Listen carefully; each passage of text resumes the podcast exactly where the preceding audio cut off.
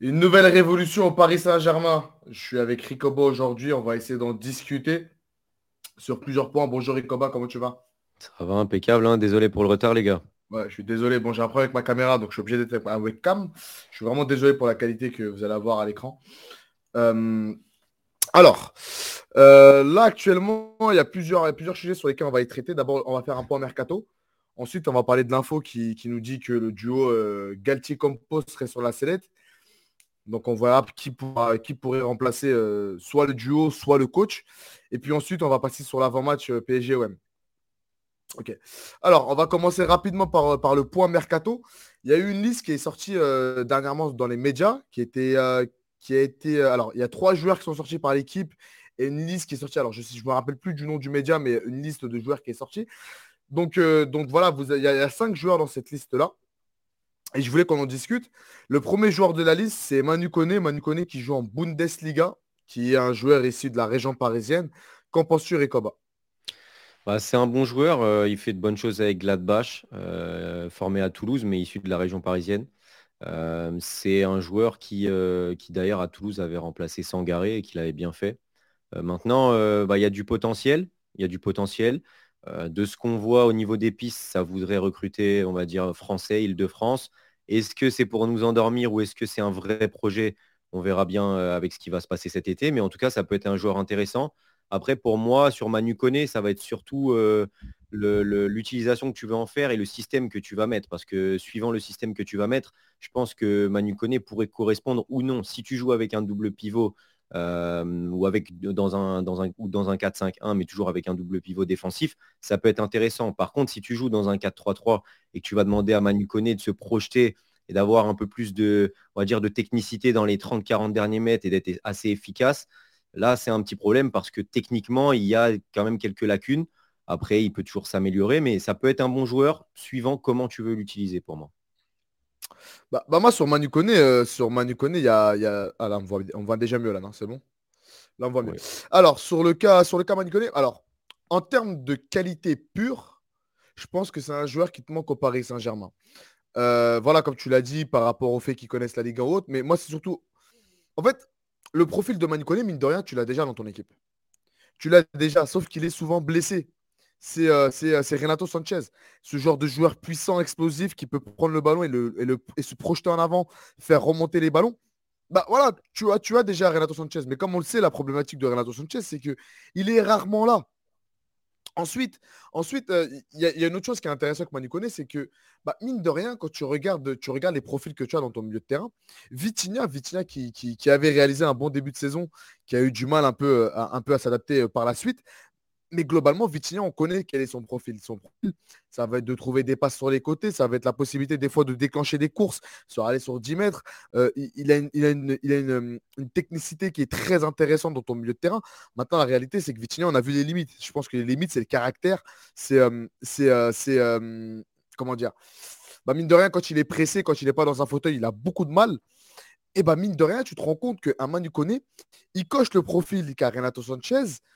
Et en plus, lorsque lui est mis sous pression, il a la capacité de bonifier des ballons. Il a une technique qui est très intéressante et il a aussi du caractère sur le terrain. Maintenant, quand on parle de Manu il faut comprendre une chose, on ne parle pas d'un joueur finalisé. Ça, représente aussi deux autres joueurs qui sont dans, cette liste-là. On parle d'un joueur qui, globalement, on voit le potentiel, mais il est, je ne veux pas dire très loin d'être arrivé au, top niveau parce qu'il ne lui manque pas grand-chose, mais, mais il n'est pas encore arrivé. Si on parle de chapeau 1, chapeau 2, chapeau 3, pour moi aujourd'hui, Manu Koné, je dirais pas qu'il est dans le chapeau 2. Je pense qu'il est entre le chapeau 2 et le chapeau 3. C'est-à-dire qu'il n'est pas encore arrivé dans le chapeau 2, mais en tout cas, c'est un prospect à devenir en chapeau 2. Et, pour moi, une fois que tu es dans le chapeau 2, si vraiment tu as, la fibre des grands joueurs, tu peux rentrer dans le chapeau 1, puis après rentrer dans le chapeau euh, des, artistes, des très très grands joueurs. Mais, mais, ça reste un joueur qui est très intéressant. Maintenant, je pense qu'aujourd'hui au Paris Saint-Germain, on a changé de projet. Euh, comme on voit le, titre du live, c'est la révolution, encore une révolution au Paris Saint-Germain. Et mine de rien, je pense que Manicone, il correspond aussi à cette révolution. Je ne sais pas si tu es d'accord avec bah, moi. Ouais, ouais, ouais, non, c'est clair. Après, il faut voir, euh, puisque la révolution, on nous l'a annoncé aussi, on nous l'a annoncé cet été, et quand on voit le mercato cet été, et le, mercato d'hiver, bon, bah, la révolution, on l'attend encore. Donc, du coup, on verra cet été si on l'a enfin. Mais euh, je suis d'accord avec toi pour euh, l'image un peu chapeau 2, chapeau 3. Et pour moi, c'est un petit peu la même chose avec Kefren Turam. C'est un joueur qui a aussi énormément de qualité, du potentiel, qui pourrait nous apporter et qui mélange, on va dire, les qualités hein, aussi de Renato Sanchez et de Vitinha, je trouve. Mais pour le coup, c'est effectivement des chapeaux 2 et 3. Et pour moi, aller chercher soit un Manu Kone, soit un Kefren Turam, ça peut être intéressant. Mais je pense qu'il faudrait vraiment aussi avoir un milieu confirmé à côté, autre que Verratti. Euh, moi, par, exemple, j'adore euh, Barella. Mais je pense que voilà, si tu veux vraiment maximiser ton mercato, tu ne peux pas seulement te contenter de recruter Manu Kone ou, Kefren Turam. Et tu dois avoir vraiment euh, un taulier au milieu de terrain qui soit 6 ou 8, parce qu'en vrai, on a besoin des deux. Mais je pense que tu as vraiment besoin d'un taulier avec de l'expérience et qui soit un cadre, on va dire, européen au milieu de terrain, parce que sinon, pour moi, tu iras nulle part et tu vas encore, on va dire, tenter des paris, parce que bah, mine de rien, un chapeau 2 ou 3, ça reste des paris, des joueurs qui peuvent évoluer, mais ce n'est pas encore des joueurs vraiment euh, de top niveau. Donc euh, pour moi, il en faut un autre à côté qui est bien meilleur. Bah, bah, mine de rien, moi je, suis complètement d'accord avec ce que tu viens de dire. Après, euh, après voilà, euh, moi personnellement au niveau des pistes, de toute façon la prochaine piste était Kefren Churam, donc tu m'as volé un peu le, fil de mon émission. mais, mais, mais tu vois, moi ça me fait plaisir d'avoir, euh, d'avoir aussi une, direction qui commence à comprendre qu'à Paris, c'est bien d'avoir de, bons joueurs techniques, mais comme l'a répété Kylian Mbappé, comme je le répète depuis le début de la saison et comme je l'ai toujours répété au Paris Saint-Germain, il y a une chose que nous, on attend, nous supporters, et même pas nous supporters, parce qu'à la rigueur, les supporters, on peut s'en moquer. Une chose que, demande l'équipe, le Paris Saint-Germain, l'ADN de ce Paris Saint-Germain, c'est de la personnalité. Exactement. Et mine de rien, on se rend compte que les joueurs qui, ont été cherchés, ciblés cet été. Alors, moi, je suis, moins dubitatif avec le travail de, Campos. Je suis moins catégorique avec le travail de Campos parce que je pense que bah, sa révolution, il l'avait prévu sur plusieurs années parce qu'il avait un petit chèque en, début d'année. Donc, forcément, il avait prévu sur deux ou trois ans. Mais mine de rien, tu te rends compte que les joueurs qu'il est parti chercher, ça manque de personnalité. Ça manque de, de, de, de hargne, d'envie. Moi, quand je vois le match qu'on a fait contre Marseille, en plus, on va en parler à la fin du, à la fin de, la fin du live. Bah, mine de rien, tu te rends compte que ces joueurs-là, bah, ils sont trop tendres. Ils ont peur d'aller au combat. Il y, a, un gars sur Twitter, il m'a dit c'est des joueurs d'évitement. Et je me suis dit, ah ouais, il a très bien trouvé le terme, des joueurs d'évitement, c'est-à-dire qu'ils vont éviter le contact. Manu Kone, mine de rien, il n'a pas peur de ça. Il y va. Il va à la guerre. Et, et tu vois, au Paris Saint-Germain, c'est ce qu'on aime. Quand tu vois un Warren, Warren, mine de rien, il a des qualités footballistiques indéniables. Aujourd'hui, tu, regardes ce que Warren il a montré en termes de technique pure. Hein. Tu regardes ce que Vitinel a montré. Je pense que Vitinel a pu se montrer de choses que Warren. Pourtant, pourquoi on préfère Warren? Parce qu'il a de la personnalité. Il a la dalle sur le terrain. Il n'a pas peur des contacts. Globalement, il prend le ballon et quand il se projette en avant, tu as l'impression qu'il dégage une sérénité, il dégage une puissance que Vitinha n'a pas lorsqu'il se déplace. Et même Vitinha, lorsqu'il va se déplacer avec le ballon, dès qu'il va arriver devant Neymar ou Messi, bim, allez, il leur donne le ballon. Alors qu'un mec comme Warren, il y va. Et Manu mine de rien, c'est ce, joueur, c'est ce type de joueur-là qui, va être très intéressant au Paris Saint-Germain. La personnalité. Le deuxième. Bah je, suis archi d'accord sur la, la personnalité. Euh, tu regardes Matuidi, Alex, tu vois, c'est pas. C'est pas ceux qui ont le plus de talent, le plus de niveau, mais ils ont archi bien réussi au PSG parce qu'ils ont la personnalité. C'est ça, ça fait toute la différence. Les, tout, tout, joueur ne peut pas réussir dans un club comme le Paris Saint-Germain. Toutes les qualités qu'il a, il peut avoir un max de qualité. S'il n'a pas la personnalité qu'il faut pour réussir dans ce club qui est différent, il réussira pas. C'est ça, c'est exactement ça, la personnalité. Et puis, moi, ce que j'aime bien sur le point mercato qu'on va faire,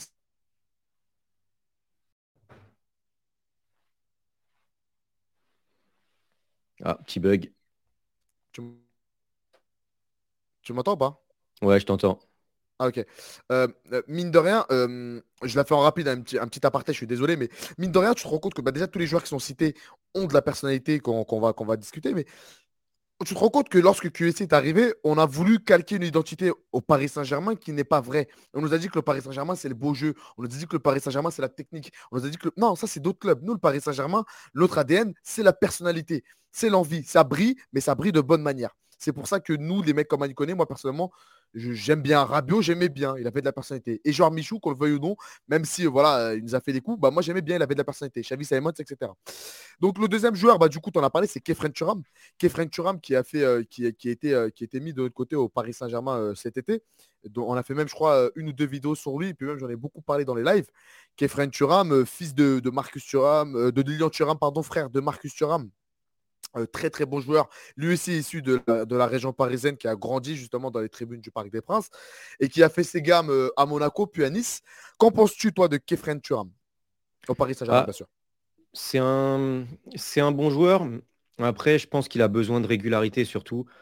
il a fait une bonne saison l'année dernière, mais voilà, il a enchaîné le bon et le moins bon. Globalement, c'était quand même une bonne saison. Cette saison, il a eu du mal quand même, beaucoup d'irrégularités et du moins bon surtout cette saison. il a perdu sa place. Maintenant, depuis qu'il y a Didier Digard, il joue beaucoup plus, il a retrouvé un très très bon niveau, il se projette énormément et il fait beaucoup de différence par la percussion, par la passe. il arrive à, rentrer dans la surface, à frapper, il est très très dangereux aux abords de la surface il se projette énormément et ça, c'est un, truc qui manque au PSG. Donc ça peut être intéressant. Maintenant, je pense qu'il lui faut encore beaucoup de régularité et qu'il augmente encore même encore son niveau, je dirais. Euh, donc aller le prendre dès cet été, euh, je ne sais pas si ça pourrait être une bonne chose. Je pense qu'il a encore besoin de confirmer mine de rien.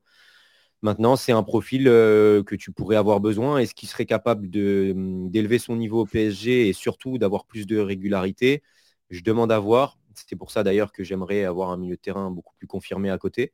Mais ça peut être intéressant. Et puis personnellement, euh, voilà, je, préfère remplacer Renato Sanchez par Kefren Turam. Je pense qu'on n'y perdrait pas au change. Mais en tout cas, c'est un joueur qui a beaucoup, beaucoup de potentiel et énormément de qualité technique et physique. Euh, tu as l'impression de voir Patrick Vira des fois. Donc, euh, à voir, la comparaison est belle. Maintenant, s'il peut atteindre son niveau, ce serait beaucoup mieux.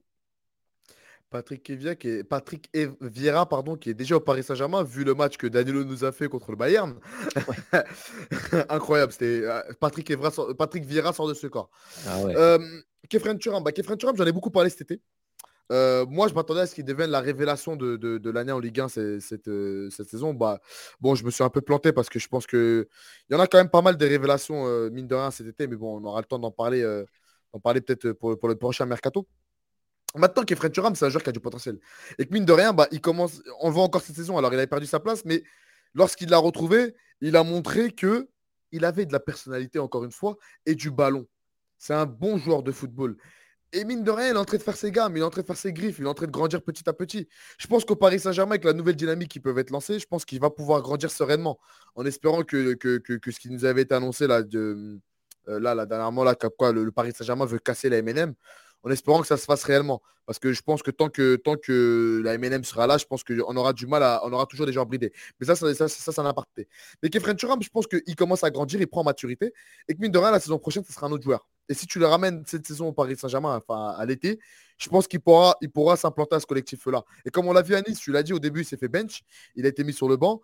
Personnalité, il est revenu, il a travaillé, il a travaillé, il a travaillé. Et aujourd'hui, il commence à revenir euh, dans, dans, dans l'esprit. Je crois qu'il commence à enchaîner les matchs en tant que titulaire. Parfait. Moi, j'adore le joueur. Je trouve que, comme tu l'as dit, il est, physique, technique. Il a la capacité de se projeter en avant. Ce que j'aime bien aussi, c'est son profil polyvalent. Il peut se permettre de jouer 6, il peut se permettre de jouer 8, il peut même se permettre de jouer 10, car il a, toutes les qualités requises. Il a toutes les qualités requises. Après, si je dois le comparer avec Manu Kone, pour moi, il est moins proche d'être arrivé que Manu Kone. Je pense que Kefren Turam, à l'heure actuelle, c'est un prospect au chapeau 2. Il est toujours dans le chapeau 3. Alors que Manu Kone, il tend à quitter le chapeau 3 il tend au chapeau 2, mais c'est un prospect qui est un peu plus avancé. Mais, euh, mais voilà, mais moi, euh, moi deux, mecs qui connaissent la région, deux mecs qui ont faim, deux mecs qui, aiment le, qui, pourraient aimer potentiellement Paris Saint-Germain. Et puis même au-delà de ça, ça, à la rigueur, euh, c'est bien d'aimer le Paris Saint-Germain, mais nous, ce qu'on veut, c'est ton niveau de jeu, voir tes qualités que tu peux avoir. Bah, mine de rien, c'est des mecs qui, sont, qui ont du potentiel, ça correspond à la nouvelle dynamique que le Paris Saint-Germain veut mettre en place. Et tu sens que ces mecs-là, ils vont y arriver. Qu'on le veuille ou non, ces gars-là vont y arriver. Donc, Kefren Turam, c'est un oui. Je ne vais pas dire un grand oui, mais c'est un oui.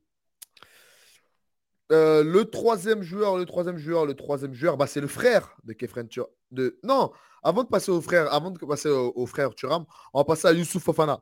Youssouf Fofana, qu'en penses-tu? Youssouf Fofana, je suis, je suis un peu mitigé. Pour moi, il y a mieux à aller chercher. Euh, je pense qu'il a atteint le niveau qu'il peut atteindre. Je ne le vois pas forcément aller plus haut. Donc, euh, personnellement, je préfère avoir un, je préfère avoir un Manu Kone ou un Kefrem Turam qui est un peu plus prospect, qui a un plus de, de, potentiel encore à développer, euh, plutôt qu'un qu'un Fofana? Si c'est pour prendre un Fofana, un joueur qui est arrivé, on va dire, euh, quasiment au maximum de son potentiel, je préfère avoir un joueur plus expérimenté et avec un meilleur euh, niveau, hein, tout simplement. je vois dans le chat que ça parle de Bellingham, je suis d'accord, mais Bellingham ne viendra jamais au PSG, il veut aller en première ligue, c'est impossible à aller chercher. Euh, par contre, je suis d'accord qu'il faut un joueur confirmé au milieu, je l'ai répété de nombreuses fois. Du coup, euh, je préfère pas me pencher sur un Fofana. Je trouve que c'est mieux de prendre un peu plus jeune euh, et avec un plus gros potentiel et, prendre un milieu plus expérimenté à côté. Bah, mine de rien, tu as vu l'un des points communs des, trois joueurs que j'ai cités actuellement, bah, c'est que les mecs, même les, cinq joueurs dont on va parler, hein, mine de rien, c'est que les gars ils viennent tous de la région parisienne. Donc euh, je sais pas, je sais pas comment ils veulent accéder leur. Je pense qu'ils veulent faire l'équipe francilienne, hein, je pense que ça doit être ça, mais. Youssouf je pense pas que ce soit la meilleure chose à faire personnellement. Je pense qu'il faudrait faire un bon mix entre les deux, mais de là à, franciser absolument IDF au max, je pense pas que ce soit la meilleure chose. Pour moi, il faut une ossature parisienne. Il, faut, une ossature parisienne. Maintenant, euh, maintenant, oui, d'accord, ossature parisienne, c'est très bien, mais c'est vrai que je suis d'accord avec toi. Il faut les. Peut-être pas forcément les meilleurs, parce que je vois les noms, comme tu l'as dit, Bellingham, euh, des mecs comme ça, on aura du mal à aller les chercher. Hein, les mecs, faut arrêter. Hein.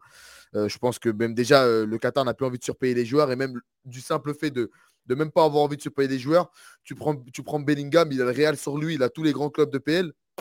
Je vois pas pourquoi il irait en Ligue 1. Même si le PSG, à part si le PSG se décide à partir en Super League, où là, euh, bah forcément, il aura plus de grands matchs à jouer. Mais euh, là, dans, dans, la, dans, la, structure actuelle, je ne pense pas qu'il viendrait. Mais euh, pour revenir à Youssouf Fofana, Youssouf Fofana, bah, mine de rien, sur le banc, ça pourrait me plaire, moi, en sortie de banc. limite. En sortie de banc, oui.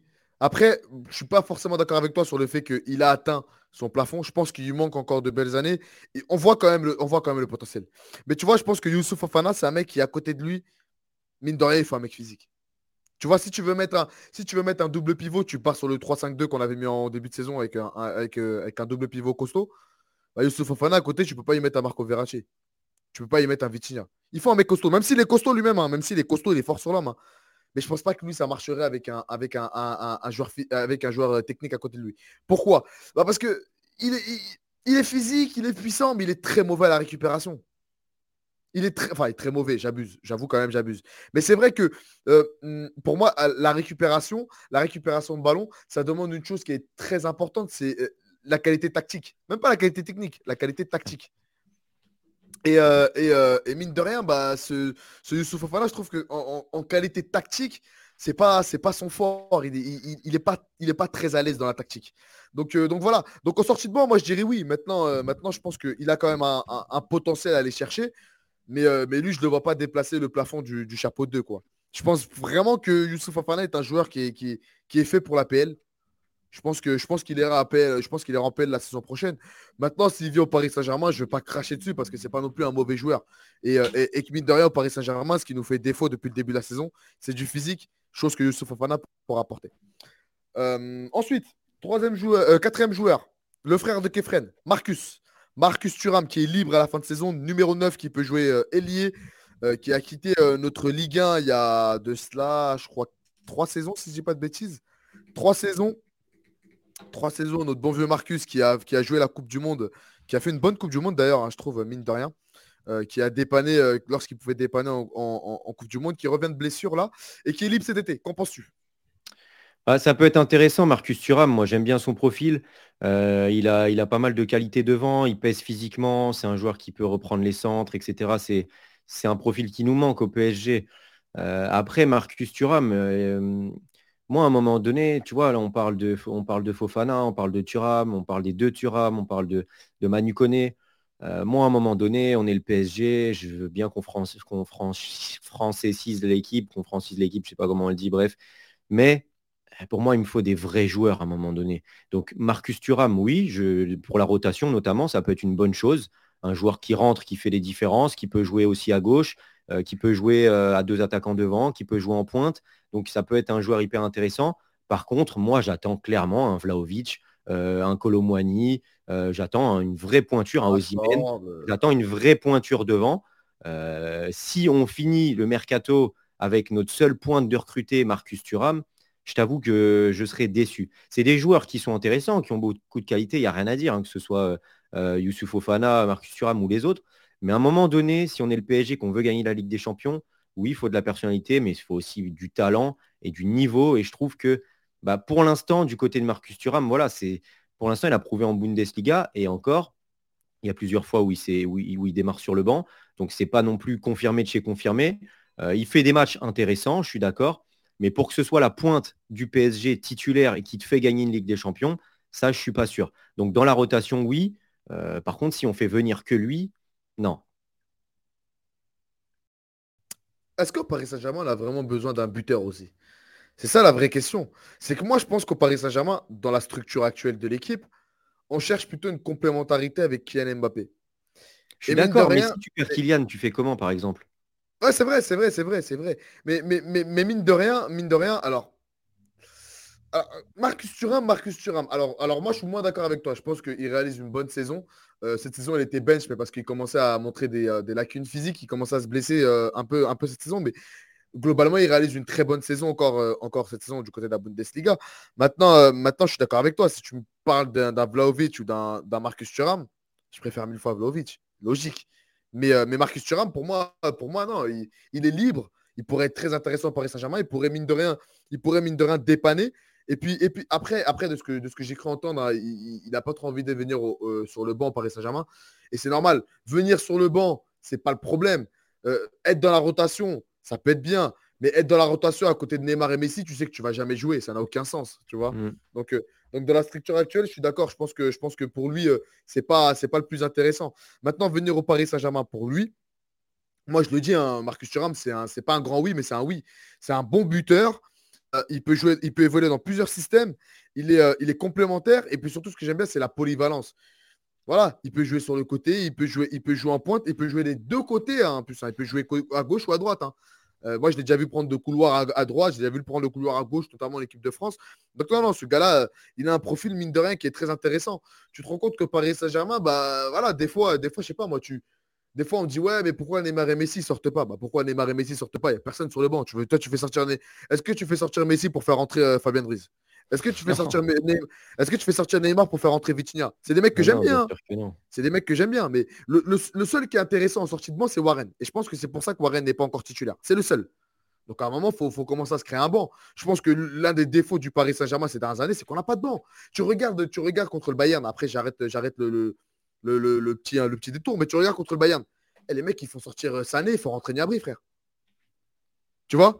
À un moment, quand c'est, à un moment, quand c'est n'est pas bon, ils intervertissent, ils intervertissent Coman de l'autre côté. Et euh, je crois, ouais, il faut rentrer, euh, il faut rentrer Davis. Davis. je, je m'étais sérieux? Toi, tu fais quoi au Paris Saint-Germain? Allez, à la rigueur, tu vas. Allez, Nuno Mendes, s'il est blessé, tu peux intervertir Hakimi et faire rentrer Mukele côté droit. C'est tout. T'as rien, tu vois, t'as rien sur le banc qui peut apporter. À la rigueur, tu vas faire quoi? Allez, tu vas mettre euh, euh, euh, latéral, et puis en fait, tu dis, vas-y, bah, Hakimi, je le mets plus haut. Ouais, mais c'est ça, c'est du bricolage. T'as pas de joueur de métier comme ça. Donc, non, pour moi, pour moi Marcus Thuram, il ferait beaucoup de bien au Paris Saint-Germain. Il faut se faire un banc. Et même, sans se faire un banc, je pense que même si lui doit être titulaire au Paris Saint-Germain, dans une optique où Kylian Mbappé est là, je pense que lui pourrait faire l'intérim lorsque Kylian Mbappé n'est pas là. Bon, alors tu perds, euh, tu perds, euh, tu perds au change. Hein.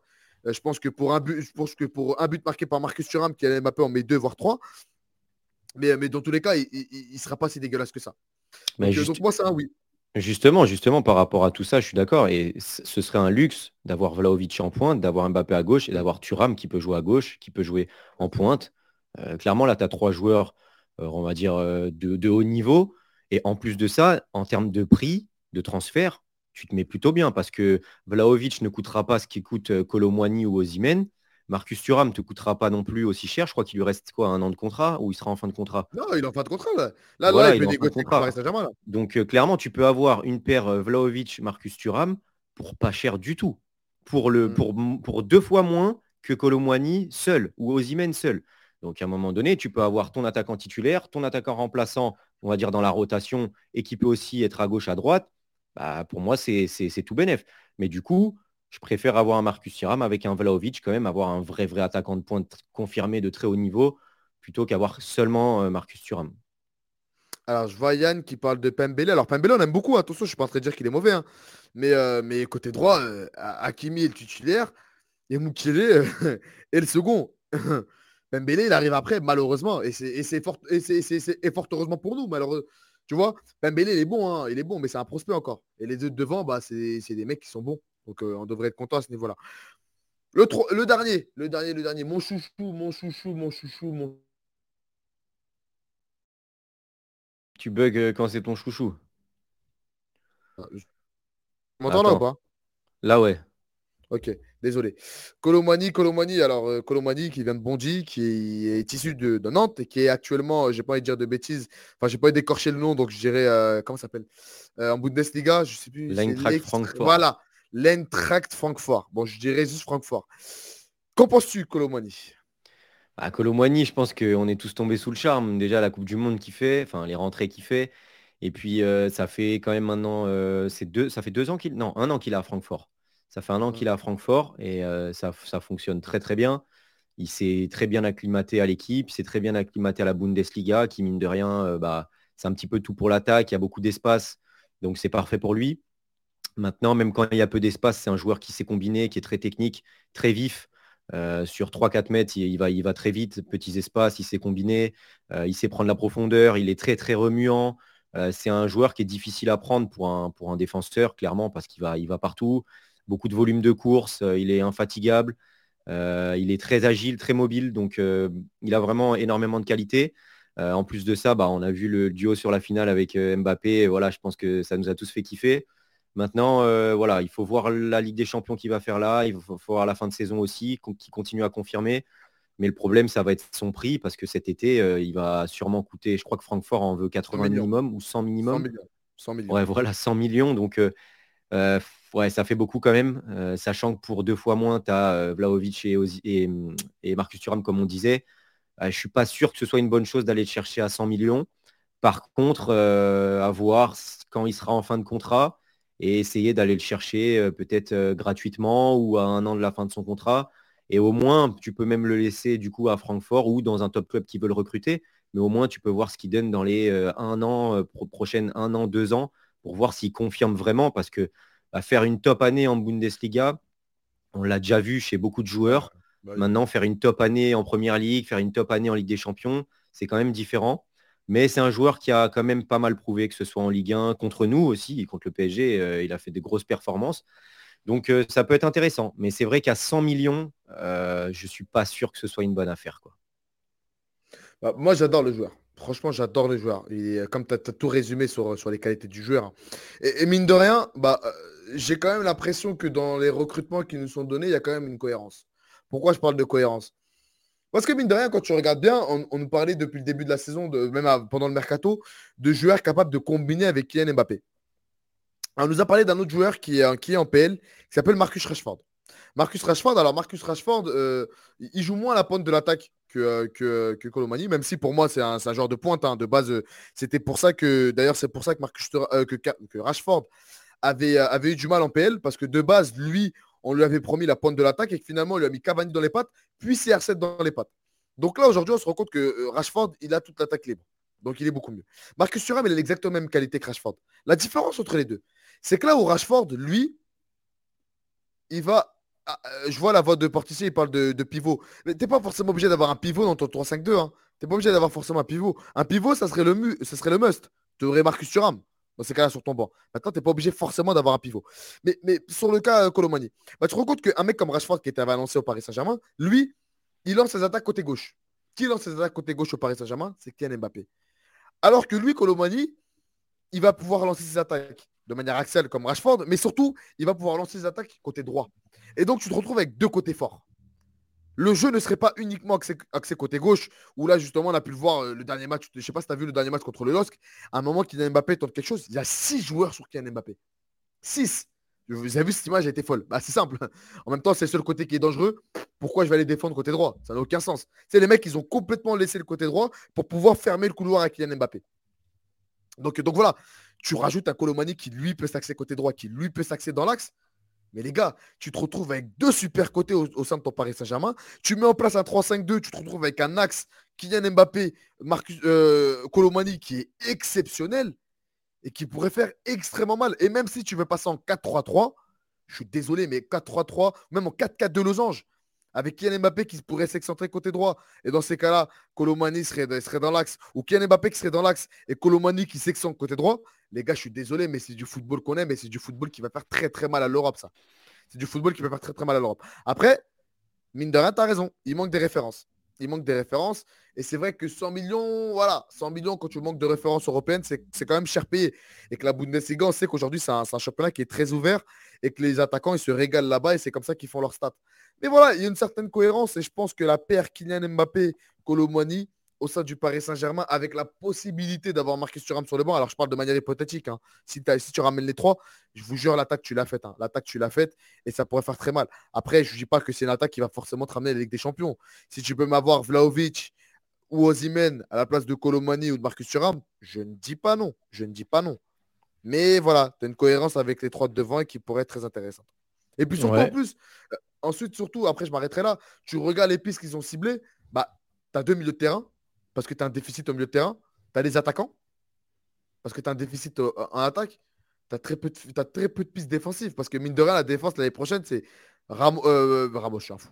Marquinhos, Kipembe et Skriniar. Donc, tu vois, ta défense, même si Marquinhos, il est un peu bizarre, Kipembe, voilà, il, voilà, il peut, Danilo aussi, mine de rien. Et tu as Danilo aussi. Mine de rien, il te manque juste du milieu de terrain, il te manque juste de l'attaque. T'es pas si loin que ça. T'es pas si loin que ça d'avoir ce, ce Graal que tu attends depuis de nombreuses années. C'est pour ça que ce mercato cet été, il sera très très il sera très très important parce que T'as bugué. Bah, attends, je reprends. Euh, bah, du coup, ouais, je, suis d'accord, mais c'est pour ça aussi qu'il va falloir dessiner un petit peu euh, la composition de départ, le système de départ qui va être important. Parce mmh. que, euh, parce que ça peut. Tu vois, tu parlais tout à l'heure du, côté gauche où il y avait six joueurs sur Mbappé. Et ce pourquoi aussi, c'est pour moi pas une bonne chose de mettre 100 millions sur Colomwani c'est que tu as un côté droit qui est où tu n'as personne. Et mine de rien, euh, un ailier droit, ce ne serait pas de refus. Depuis le départ de Di Maria, on n'a pas d'ailier droit. Euh, ce serait quand même bien d'avoir un ailier qui puisse percuter, qui puisse amener euh, justement du danger côté droit pour qu'on ait du danger qui soit un petit peu équilibré sur tout le terrain, que le jeu arrête de, pencher tout le temps à gauche avec Nuno Mendes, Bappé, et avoir un côté aussi droit fort avec un Hakimi. je ne sais pas, Patrice, si la question pour moi, c'est qui? Non, c'est pas pour moi. Euh, mais du coup, tu vois, je pense à un Chiesa notamment. Alors moi, le Graal, le Saint Graal, ce serait Saka, mais impossible qu'il parte. Mais ce serait bien d'avoir un ailier comme ça, virevoltant, capable de marquer des buts, d'apporter, tu vois, de, qui, puisse coller la ligne aussi, qui revient, euh, qui se recentre. Euh, pour moi, c'est limite primordial. Et justement, on parle d'équilibre d'effectifs.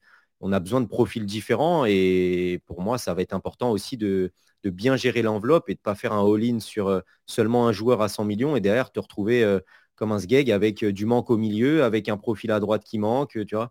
Donc ah c'est pour ça que personnellement, à titre personnel, je préférerais avoir quand même un Vlaovic moins cher ou un Vlaovic et Thuram moins cher. Et pourquoi pas venir chercher un profil à droite parce qu'on en a quand même besoin aussi. quoi.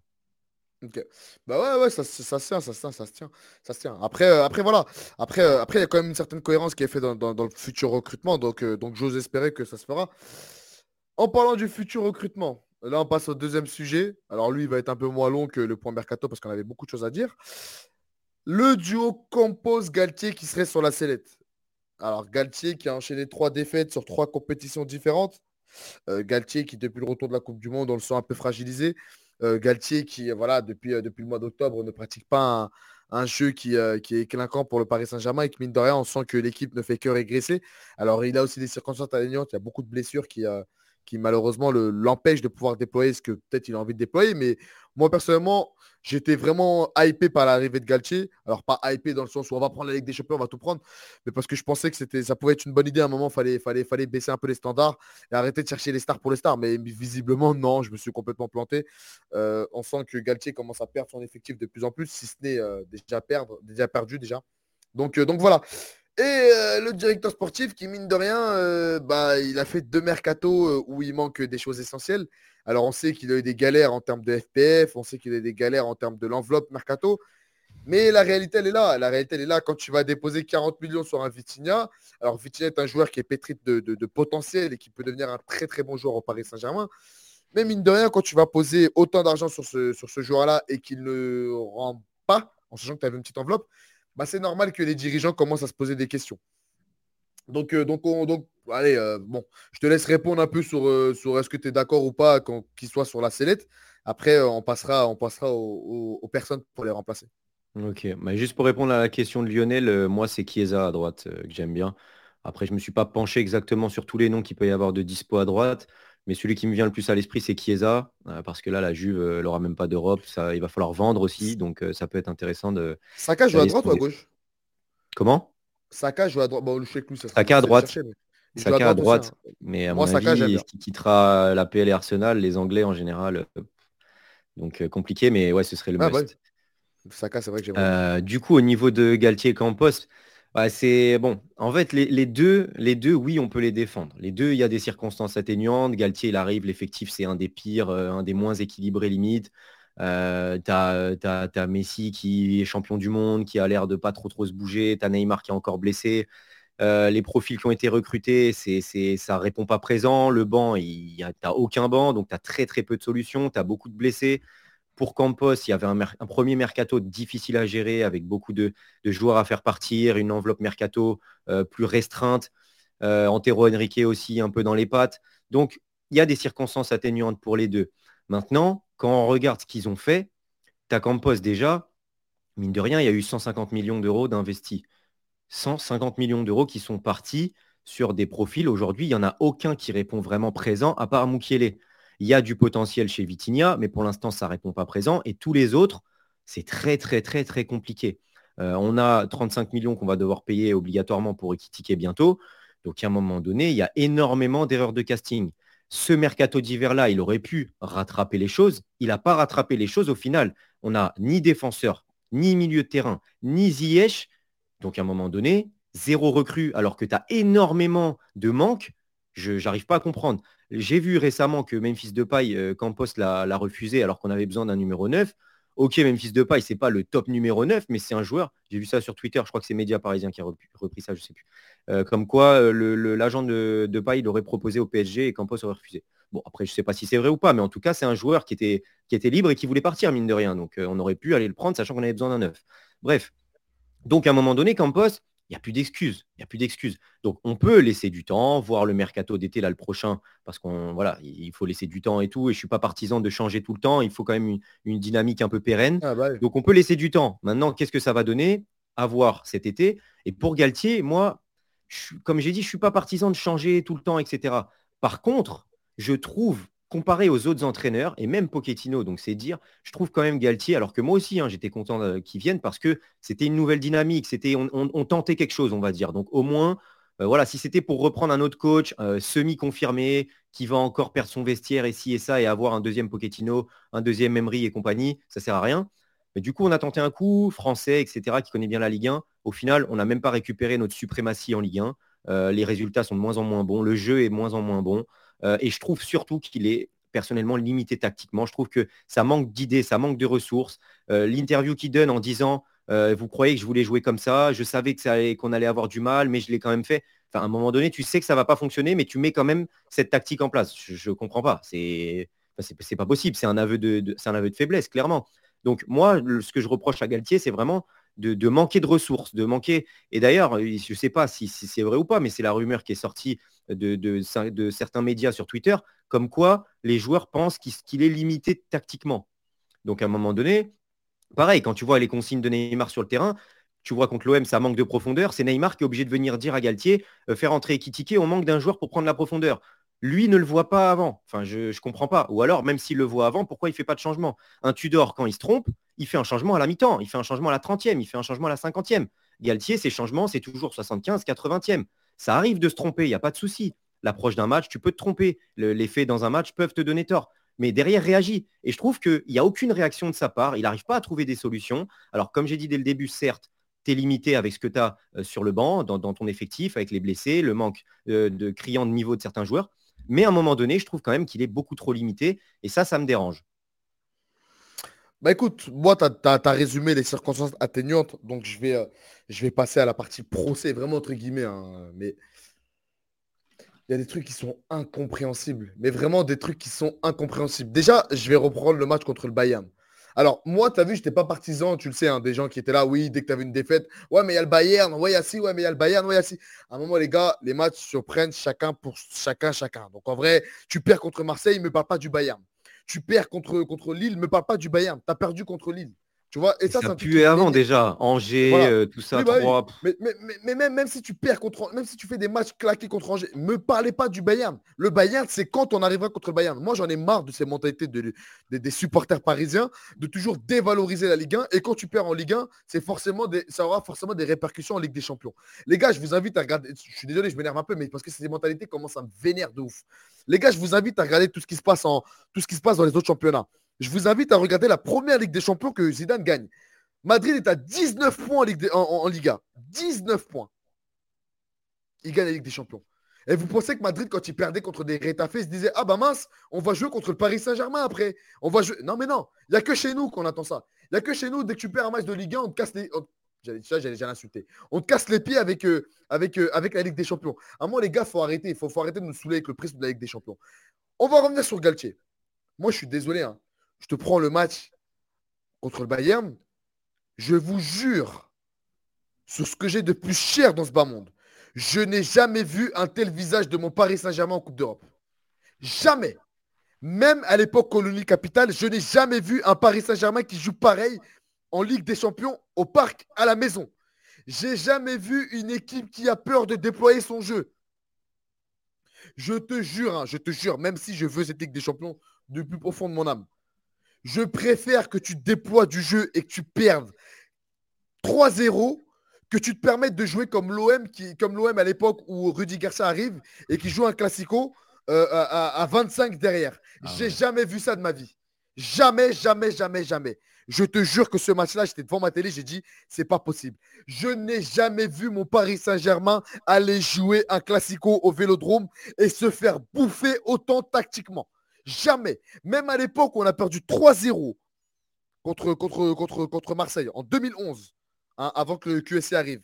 Même à l'époque où on était sous colonie capitale, parce que moi, je n'étais pas là dans les années 90. J'étais pas né. Les gars, je ne peux pas parler de choses que je n'ai pas vues. J'ai vu des cassettes de par mon daron, mais j'étais pas là. Je n'ai jamais vu mon Paris Saint-Germain jouer de la sorte. J'ai déjà, déjà, vu le Paris Saint-Germain jouer la défense. C'est pas pour mentir. À l'extérieur, il y avait des points à gagner. On jouait le maintien. Donc, faut, conserver des trucs faut conserver le match. Ok, d'accord. Phase de séquence de jeu, on arrive à la 60e minute, on a mis un but. Les mecs mettent le bouillon. On joue la défense jusqu'à la 4 Ok, ça arrive, c'est le football. Jouer la défense 60 minutes, 70 minutes avant l'arrivée de Kylian Mbappé, je te jure, eh, pour moi, c'est une faute professionnelle. C'est cracher sur notre club. Quand on, parlait de personnalité, c'est ça l'ADN de notre équipe. C'est la personnalité. Galtier, il a de la personnalité, mine de rien. Mais là, pour moi, faire un tel match contre le Bayern et oser venir en conférence de presse, conférence de presse que j'ai aimé entre guillemets, hein, parce que franchement, elle a dit les termes, encore une fois. Mais cette partie-là, pour moi, elle est, inaudible. Dire que malheureusement, tu n'avais pas d'autre choix, c'est pas possible. Tu n'as pas le droit de dire ça. Tu n'as pas le droit de dire ça. Déploie ton jeu. Père 6-1, père 7-0, je m'en fous, mais déploie du jeu. Montre de la personnalité. Tu à Paris, frère. Tu n'es pas, pas je sais pas où. Euh, non, mais ça, c'est incroyable. Je n'avais jamais vu mon Paris Saint-Germain déployer un tel jeu en Coupe d'Europe. C'est exceptionnel, j'ai jamais vu ça de ma vie. Donc tu vois déjà pour moi c'est sa première. Après ensuite, bah mine de rien, on sent que l'effectif commence à lâcher de plus en plus. Pour moi, il a perdu son effectif. À quel moment il a perdu son effectif? Au moment du pivot gang. Je m'explique. Pour moi, c'est pas Kylian Mbappé qui a, qui, a, qui a fait qu'il a perdu son effectif. Pour moi, à partir du moment où Kylian Mbappé a fait le, hashtag pivot gang et que derrière, tout, a commencé à bouger. Les pyramides ont commencé à bouger, etc. Et que toi, tu as décidé de donner à Kylian Mbappé. Bah derrière, tu peux plus te permettre de vouloir donner à Neymar et Messi. C'est plus possible. Parce que, les, parce que Neymar et Messi jouent dans un tempo différent que ce que demande Kylian Mbappé. Kylian Mbappé va demander la transition rapide. Alors tu peux jouer globalement avec lui en, phase de possession, mais quand tu joues en phase de possession avec Kylian Mbappé, il a moins d'espace. Et là où Kylian Mbappé est beaucoup plus dangereux, c'est quand il a de l'espace, quand il a 4, 5, 6 mètres devant lui. En possession, bah, il y a une ligne de hors-jeu, donc forcément c'est 1 ou 2 mètres. Euh, voilà, Kylian Mbappé a beaucoup de qualités, il peut le faire, hein. je ne dis pas qu'il ne peut pas le faire, mais ce n'est pas optimiser au mieux ses qualités. Donc, ce que va demander Kylian Mbappé, c'est la transition rapide. Alors que Neymar et Messi, ce qu'ils vont demander, c'est du jeu dans les pieds, c'est des phases de possession, c'est du jeu un peu euh, à l'ancienne, en fait. Du jeu un peu arrêté, du jeu un peu lent, qui, qui, n'est pas trop le football actuel. Donc, pour moi, à partir du moment où tu décides de donner à Kylian Mbappé, mets de la transition rapide. Si tu veux mettre de la position, ok, bah mets de la position rapide. Ne mets pas de la position arrêtée, de la position plate. À partir du moment où tu te permets de, où tu donnes à Kylian Mbappé et tu dis, bah, je vais aussi donner à Neymar et Messi, c'est bon, tu n'as pas du ton vestiaire. Parce que malheureusement, quand tu fais ça, c'est les mecs de derrière qui en pâtissent. Parce que les mecs de derrière, ils sont obligés de faire les larbins à ce moment-là. Ils sont obligés de faire les larbins. Et donc, ces mecs-là, tu les perds. Parce que moi, je te dis la vérité. Euh, quand, je me mets à la place de Vitinha, Ruiz, etc., je le fais une fois, je le fais deux fois, je le fais trois fois. Euh, quand je me fais tacler alors que c'est les mecs de devant qui ne font pas les replis défensifs, moi, je vais péter les plans à un moment. Je vais dire, mais il est fou. Donc, tu perds ton effectif, tu essaies de conserver les stars. Et au final, non. Tu perds les stars parce que tu as donné à Kylian Mbappé, mais eux aussi voulaient que tu leur donnes. Et donc, au final, tu perds les trois. Tu tout perdu. Tu as tout perdu. Félicitations. Et donc là, après, je m'arrêterai là. Je pense que là, tu sais, je sais pas si tu as remarqué, mais là, il fait vraiment des déclarations d'amour dans les médias, Neymar et Messi. Chose qu'il ne faisait pas au début de saison. Hein. Au début de saison, il parlait des trois. d'épaule. Il parlait des trois devant, mais il ne faisait pas autant de déclarations d'amour, il ne pas d'être paternaliste. Pour moi, c'est quoi? C'est un mec qui est au bout. Tu sais, étais déjà au bord du ravin parce qu'à tout moment, tu perds ces mecs-là. Tu au bord du ravin avec les trois, tu tires la corde, ça tient. Tu arrives à les ramener. Et au final, tu as la Coupe du Monde. Les mecs, ils partent avec des nouveaux préceptes, ils reviennent. Voilà, les mecs ils se disent Attends, moi je suis arrivé, j'étais dans le cœur, dans le cœur du jeu dans mes équipes, etc. Je ne vais pas revenir pour faire le larbin de Mbappé. Moi je ne vais pas revenir pour faire le larbin de Neymar. Et moi je ne vais pas revenir pour faire le larbin de, de, euh, euh, de, comment s'appelle de, euh, de, de, Messi. Donc tu tires, tu tires, tu tires. Les mecs ils sont tombés. Tu continues à tirer, tu es tombé avec eux, tu essayes encore de tirer. Non, c'est bon, tu es dans la chute. tu tires pour rien, les mecs ils sont tombés avec toi. C'est mort pour toi. C'est mort pour toi, tu n'as pas du tout effectif. Donc pour moi, à ce moment-là, il faut qu'ils partent. Euh, donc voilà. Donc, euh, donc on va parler de, euh, des, joueurs, des joueurs attendus. des entraîneurs, pardon, attendus. Alors, la première doublette, ça serait. Alors, en conservant Campos, ça serait Mourinho. Que penses-tu de Mourinho? Bah déjà, juste pour finir avec Galtier, justement, ouais, ça, ça, manquait d'idées contre le Bayern, ça manquait de ressources. Et il y a des entraîneurs qui ont eu des blessés notables, qui ont rencontré des équipes qui étaient meilleures sur le papier et qui ont su trouver des solutions et qui ont fait des grands matchs. Euh, donc à un moment donné, euh, même s'il y a des blessés, même si c'est le Bayern, tu es censé trouver des solutions, chose que Galtier ne trouve jamais. Et c'est pour ça que personnellement, je l'aurais sauté avant Lille, parce que euh, à un moment donné, il faut un électrochoc. Ah parce que là, en continuant comme ça, on n'y arrivera pas en championnat et face au Bayern. Bah oui, mais arrêtez avec ces arguments. C'est des joueurs niveau Europa League. C'est faux parce que, enfin, c'est vrai, c'est vrai sans, être vrai. Je suis désolé, mais au début de saison, il y avait quelque chose qui se, ressentait dans cette équipe-là. Il y avait quelque chose qui se ressentait. Même quand on a changé de système, parce que tout le monde met ça sur le doute, il dit c'est la faute du pivot gang. Même quand on a changé de système, rappelez-vous, on a vu de très belles choses. On a vu de très belles choses, les gars. On a vu de belles choses, faut pas mentir. On a vu de belles choses. Là, il a perdu son effectif. Vous me dites c'est des joueurs, euh, c'est des joueurs Europa League. Ok, mais comment ça se fait qu'au début de saison, tu dominais ta Ligue 1 et aujourd'hui, tu n'arrives plus à la dominer? Tu te fais boire par Marseille. Alors Marseille, à l'impact physique, ok, ils vont, te ils, vont, ils vont réussir à te chercher. Mais en termes de technique, c'est pas possible. Et comment tu le savais surtout. Bah oui, mais comment Roger peut se permettre de pocket autant de joueurs au Paris Saint-Germain? C'est pas possible, les gars. Donc ne me dites pas que, ne me dites pas que c'est les joueurs Europa League. Oui, il y a des joueurs qui n'ont peut-être pas forcément le niveau Ligue des Champions. C'est une réalité. Mais au début de saison, tu dominais ton championnat. Les mecs prouvaient des choses, montraient de belles choses. Là, tu ne montres plus rien. C'est que tu as perdu ton effectif. Les mecs ne veulent plus jouer pour toi. Donc voilà. Donc, euh, euh, eh, juste Eve, ta question, euh, tu la gardes et après on fera une session question-réponse à la fin de, de, la, de la vidéo. Alors du coup, Mourinho Campos, t'en penses quoi? Mourinho Campos? Ouais. non, pour moi, en fait, pour moi, peu importe quel entraîneur tu veux mettre. J'ai vu un commentaire passer, effectivement, cet été, sur le marché des entraîneurs. On va avoir énormément de, de choix. Zidane, peut-être Klopp, peut-être Mourinho. Il y a, j'en oublie, il y a Tourelle. Donc, tu as pas mal de choix. Après, tu as d'autres entraîneurs que tu peux aller chercher. Je pense à, des deux Herbie, etc., que tu peux recruter si tu le veux quand tu es le PSG. Mais en fait, à un moment donné, changer d'entraîneur pour changer d'entraîneur, ça ne changera rien. Ramener une autre tête pour ramener une autre tête, ça ne changera rien. Il faut que le, projet soit cohérent. Il faut que ce soit cohérent. Et à partir du moment où tu prends une tête comme ça, tu ne peux pas lui laisser Campos dans les pattes. C'est pas possible. À part si vraiment lui le veut et veut bien travailler avec. Je pense à un Tuchel qui, euh, même s'il aime bien tout diriger, ça ne lui dérange pas d'avoir un directeur sportif dans les pattes. Par contre, c'est, on va dire, lui qui choisit ses joueurs, ses profils, etc. Et lui qui va les chercher comme ça. Il n'a pas besoin de faire le double travail. Mais il y a énormément de coachs là-dedans qui n'ont pas envie d'avoir de directeur sportif. Le seul qui, peut l'accepter, c'est Tourelle et euh. D'ailleurs, Edwards est libre, donc on, pourrait se retrouver potentiellement avec le, duo Klopp-Edwards qui a fait 10 euh, ans, si je ne me trompe pas, 10 ans pour Edwards, 4, 5 ou 6 ans pour Klopp à Liverpool.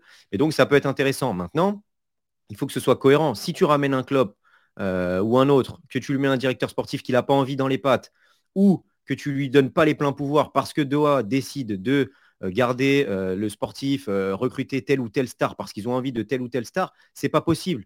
Prends le coach que tu veux et tu as de la chance parce que tu tombes dans un été où tu vas avoir du choix Donc, mm. avoir du choix, c'est quand même, du, c'est quand même du positif pour le PSG.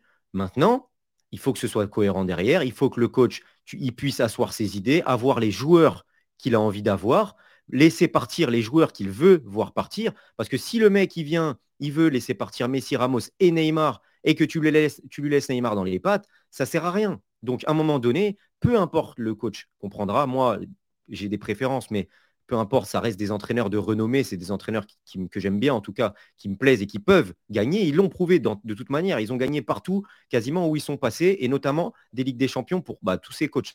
Donc à un moment donné, même Tourelle à Chelsea. Donc à un moment donné, peu importe qui ce sera, ils ont les qualités, les qualités pour euh, trouver des solutions quand ça ne va pas, pour te monter une belle équipe, pour avoir un jeu qui marche bien, pour être efficace.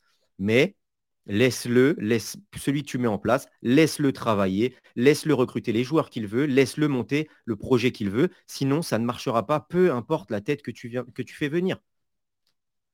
En plus, pour moi, c'est pour, ça. C'est pour moi, c'est ça que je te dis. Galtier, il a creusé sa tombe lui-même. À partir du moment où tu, tu perds ton effectif, en sachant que cet été, il y a autant de grands coachs qui sont sur le marché, tu creuses ta tombe. Bah, bah oui. Bah oui, euh, oui. Tu, sais très bien qu'au Paris Saint-Germain, euh, comme je l'ai dit souvent, tu as vu au Paris Saint-Germain, quand tu es coach, tu es sur un siège éjectable. Tu es sur un siège éjectable, que tu le veuilles ou non. Donc, euh, dans tous les cas, tu vas sauter. Tôt ou tard, tu vas sauter. Hein. Deux ans, trois ans, quatre ans, cinq ans. Ça a été le cas avec Ancelotti, hein, aussi grand ah qu'il soit. Il y a eu un mauvais résultat en championnat à un moment donné. Ça n'a pas plu, ou en, ou en Ligue des Champions, je ne sais plus. Ça n'a pas plu aux dirigeants. Derrière, voilà, et derrière, il s'est fait éjecter. Ah bah oui, non mais non mais non mais dans tous les cas, tu es sur un éjectable. C'est comme dans tous les grands clubs. Hein. Dans tous les grands clubs. Hein. À Madrid, à Madrid, tu peux perdre un match contre Retafe, on te fait sortir. Tu perds un match 4-0 contre Retafe, tu sautes. Tu perds un classico, tu peux sauter. Même si tu as tout gagné. Tout... c'est comme ça. Dans, dans, les grands clubs, c'est comme ça. Barcelone, Madrid, c'est l'exigence. C'est comme ça. Tu sautes à tout moment. Donc, tu es sur un éjectable. Tu es constamment en train de, de, de, de, mettre ta place en jeu. Eh, dans ces cas-là, mets tes idées en jeu. Mets tes, mets tes idées de jeu en place. Impose tes choix. Impose tes choix. À partir du moment où tu ne le fais pas, tu sautes. Euh, pour le cas Mourinho, le cas Mourinho. Bah, pour Mourinho, mine de rien, je pensais que c'était un entraîneur qui était dépassé. Euh, bah, mine de rien, son, passage à, United, on peut dire qu'il est mitigé, mais il a quand même montré des, belles choses. Et surtout, en termes de résultats, ça va en tout cas. en termes de, en termes de résultats, c'est lui qui a fait les, meilleurs résultats à United depuis les, dans les dernières années. Donc, donc, mine de rien, moi, je dirais que son passage, pour certains, est mitigé, mais moi, je dirais qu'il est réussi. Euh, son passage à, Tottenham, c'est là où c'est mitigé pour moi. Parce que bah, mine de rien, il n'a pas fait mieux que les précédents. Il n'a pas fait mieux que ses prédécesseurs. Alors, euh, à part Pochettino qui a fait une finale de Ligue des Champions sortie d'un chapeau, mais globalement, euh, il n'a pas fait mieux. Hein. Il n'a pas gagné de titre, Pochettino non plus. Je crois qu'ils n'ont pas gagné de titre depuis 2007-2008, si je dis pas de bêtises. Donc, euh, globalement, personne n'a fait mieux que personne n'a fait mieux. Donc, donc voilà. Donc, il sort d'un club qui est mitigé. Il part à la Roma. La Roma qui n'a pas un effectif clinquant, d'effectif Coupe d'Europe, qui n'a pas d'effectif même pour jouer les hauts lieux de, de la Serie A. Je pense que aujourd'hui, l'effectif de la Roma, euh, allez, 6e, euh, 7e de Roma, c'est pas, pas déconnant. Hein. Mmh, mmh.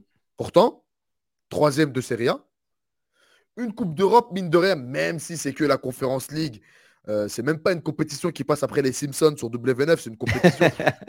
elle est au fin fond, je sais même pas s'ils ont un hymne cette compétition-là. Ah bah, il y avait Marseille en demi. Ouais, tu sais, je pense, je pense que ça va être un son de la C'est que comme ça qu'on connaissait l'existence de cette compétition. Ouais, c'est ça, ça doit être un fond de la fouine ou je sais pas, en tout cas, euh, tu vois, un son euh, de l'époque, tu vois. Mais en tout cas, je sais même pas s'ils ont un hymne. Je crois qu'il n'y avait même pas de logo de base pour cette compétition. Mais bon, bref, il a gagné cette Coupe d'Europe, mine de rien. Il rapporte une Coupe d'Europe à, la Roma qui, qui n'avait jamais gagné de Coupe d'Europe. Donc, euh, donc voilà. Donc, mine de rien, là, je crois qu'il est en Europa League, hein, si je dis pas de bêtises. là, il Roma, ils sont en Europa League. Ouais, ils sont en Europa League, je crois. Voilà.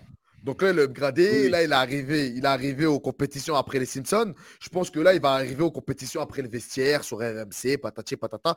Merci monsieur, félicitations. Mine de rien, il commence à revenir. Il commence à revenir et il monte encore de belles choses. Donc est-ce qu'il est finito? Non. On sait que lui, il a la pointe pour gérer un vestiaire. Maintenant, est-ce que c'est le coach que le Paris Saint-Germain a besoin? Je sais pas. Franchement, je sais pas. Mais, mais, mais, je te jure, hein, en tant que divertissement Saint-Germain, à chiffrer la doublette Campos, Mourinho en conférence de presse. Ah, je te jure, je kiffe. ah, je te jure, je kiffe. Mourinho, c'est le genre de mec qui est capable de, devenir venir en conférence de presse. Kylian Mbappé a fait tous les bons matchs qu'il faut. Il a raté un match, il vient et dit Ouais, Kylian Mbappé, ouais, le sprinter là, tu vois. Mais c'est pour gaulerie, tu vois. on va rigoler avec ce gars-là, mine de rien. On va se taper des barres. Donc, euh, donc ouais, moi, j'aimerais bien voir. Après, euh, Après, voilà, je pense qu'il y a mieux sur le marché que, que, que, Mourinho. Le deuxième entraîneur que j'ai vu, c'est Gérard. Alors, Steven Gérard, ça vient d'un média, ça vient d'un média, ça vient d'un média anglais. De toute façon, je pense qu'on va faire un cours sur lui. Je ne sais pas d'où c'est sorti, mais apparemment, le Paris Saint-Germain veut Steven Gérard. T'en penses quoi? Non, non, non, pour moi, c'est, ce serait encore un pari. Il a, il a pour l'instant rien prouvé. Je crois qu'il a entraîné le Celtic ou les Glasgow Rangers, un des deux. Euh, et il a, je crois que c'était les Glasgow Rangers et je crois qu'il les a ramenés en D1. Il leur a peut-être même fait gagner le titre. Enfin, je crois qu'il a eu en tout cas des bons résultats en Écosse. Euh, maintenant, euh, ça reste l'Écosse. son passage à Aston Villa, si je ne me trompe pas, il n'est pas bon. il y a eu de mauvais résultats. Il s'est fait tège. Voilà, je pense que pour l'instant, il est encore trop jeune. À la limite, si tu veux tenter un pari d'une ancienne gloire, on va dire comme ça, qui est reconduit maintenant entraîneur, Thiago Motta, c'est quand même plus intéressant qu'un Gérard quand tu vois ces profils-là. il connaît la maison, il a de bons résultats avec Bologne. il a quand même, je trouve, des, ressources, des, qualités. donc, je préférais aller chercher un Thiago Motta si tu veux un profil d'entraîneur un peu comme ça. Euh, donc non, Gérard, non, non, pour moi, c'est pas l'homme qu'il faut, clairement pas. Pareil que toi, et puis moi je suis pas trop pour pour l'idée de Thiago Motta, je pense que c'est un peu trop tôt, mais globalement, euh, si tu veux un entraîneur comme ça, va prendre Thiago Motta. Euh, le gars, il sort de, il sort de deux passages en tant que coach un peu mitigé. Alors Glasgow, j'ai pas suivi. Par contre, Aston Villa, je peux vous assurer, hein, je regarde beaucoup de matchs de PL, c'était bidon. C'était, c'était, c'était clairement bidon. Hein. faut pas non plus, faut pas non plus nous dire qu'il avait un, qui n'avait un, très mauvais effectif. Alors, il n'avait pas le meilleur effectif de PL, mais il n'avait pas le plus, le plus mauvais effectif de PL. Et franchement, ce qu'il a fait, euh, bof, bof. Donc, euh, donc moi, Steven Gerrard, alors après, je demande à voir. Hein. S'il vient, euh, je serai derrière lui. Hein, mais, mais voilà, en tant qu'à l'instant T, non, j'en veux pas. J'en veux pas, j'en veux pas, j'en veux pas. Bah, le troisième entraîneur, c'est un ancien qui connaît la maison. Qui connaît la maison. Notre, notre bon vieux regretté Thomas Tuchel. Qu'en penses-tu de Thomas Tuchel? Alors, Thomas Tuchel, ben, c'est un, sujet épineux. Hein. Il y a un gros, gros débat en ce moment, euh, les pro-Tuchel, euh, les anti-Tuchel. Moi, je suis ni l'un ni l'autre. Euh, il y a un moment donné où bah, je voulais qu'il parte, forcément, pour le bien du PSG, parce que ça ne pouvait plus marcher, ça ne marchait plus. On était arrivé au point de non-retour. Maintenant, tout n'est pas à jeter. Tuchel, pour moi, il a énormément de qualité. Il a fait du bien au PSG. C'est un entraîneur qui, contrairement à Galtier, sait rebondir. Euh, je vous invite d'ailleurs à voir une interview de lui quand il était à Dortmund pour expliquer son jeu, sa tactique, etc. Et ce que j'aime chez lui, c'est que déjà, il prône la possession, il a un jeu euh, assez vertical et il a énormément de, il demande énormément d'intensité de rythme dans son jeu. Euh, maintenant, c'est un, entraîneur qui sait s'adapter et le jour où il tombe contre une équipe, et on l'a vu avec le PSG de nombreuses fois, le jour où il tombe contre une équipe qui a la possession au milieu et qui est meilleure, on va dire, dans la possession, il sait s'adapter, il sait du coup jouer en contre, il sait euh, jouer euh, en, transition rapide. Et ça, c'est important parce que mine de rien, bah, euh, Galtier, il n'a pas su trouver ces, solutions-là. Alors que Tuchel, ce qu'il dit, lui, ce qu'il prône, c'est justement être toujours le meilleur, que ce soit en possession, être le meilleur, que ce soit dans le contre, en transition, etc. Et ça, c'est important. Donc ça veut dire que c'est un coach qui a des idées, qui sait s'adapter. Et ça, pour moi, c'est hyper important. Et il l'a montré au PSG. comme j'ai dit, il y a des statistiques qui sont, euh, tu, peux, rien dire. C'est l'équipe du PSG qui met le plus de buts en Ligue 1, avec une moyenne de 3,5 buts. Et alors des PSG qui ont, qui ont été flamboyants en Ligue 1, il y en a eu, sous Emery, sous Laurent Blanc. Pourtant, c'est lui, avec une moyenne de 3,5, qui marque euh, le plus de buts en moyenne en Ligue 1. Euh, c'est l'équipe qui se crée le plus d'occasions sur deux ans. C'est même si on prend l'année 2020 où il fait un début, ou 2021, je sais, 2020 je crois, il fait un début d'année. Euh, bah, si tu prends ces trois saisons, ces deux saisons plus la demi, bah, il a les meilleurs stats au niveau des occasions créées. Donc pour ceux, notamment euh, Drias qui dit qu'avec ballon c'est moins bien, bah, en attendant, en termes d'occasion, il n'y a rien à dire. Pourtant, on a eu des PSG flamboyants sous Unai euh, et sous Laurent Blanc. On a fait finale de Ligue des Champions. Alors certes, on n'a pas eu le parcours le plus difficile et c'était sur un seul match. Et il y a eu des désillusions aussi, notamment Manchester. Mais à un moment donné, il y a eu quand même ces résultats-là. Euh, j'ai vu un groupe qui était, pour le coup, qu'on n'a jamais retrouvé aujourd'hui.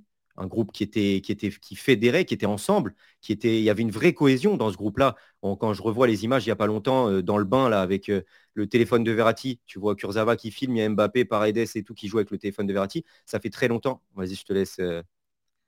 Quelle frappe, quel but de Samir Zidane. Alors là, merci beaucoup, merci beaucoup pour. Ouais, pourquoi ça ne veut pas rentrer? Merci beaucoup pour ce but.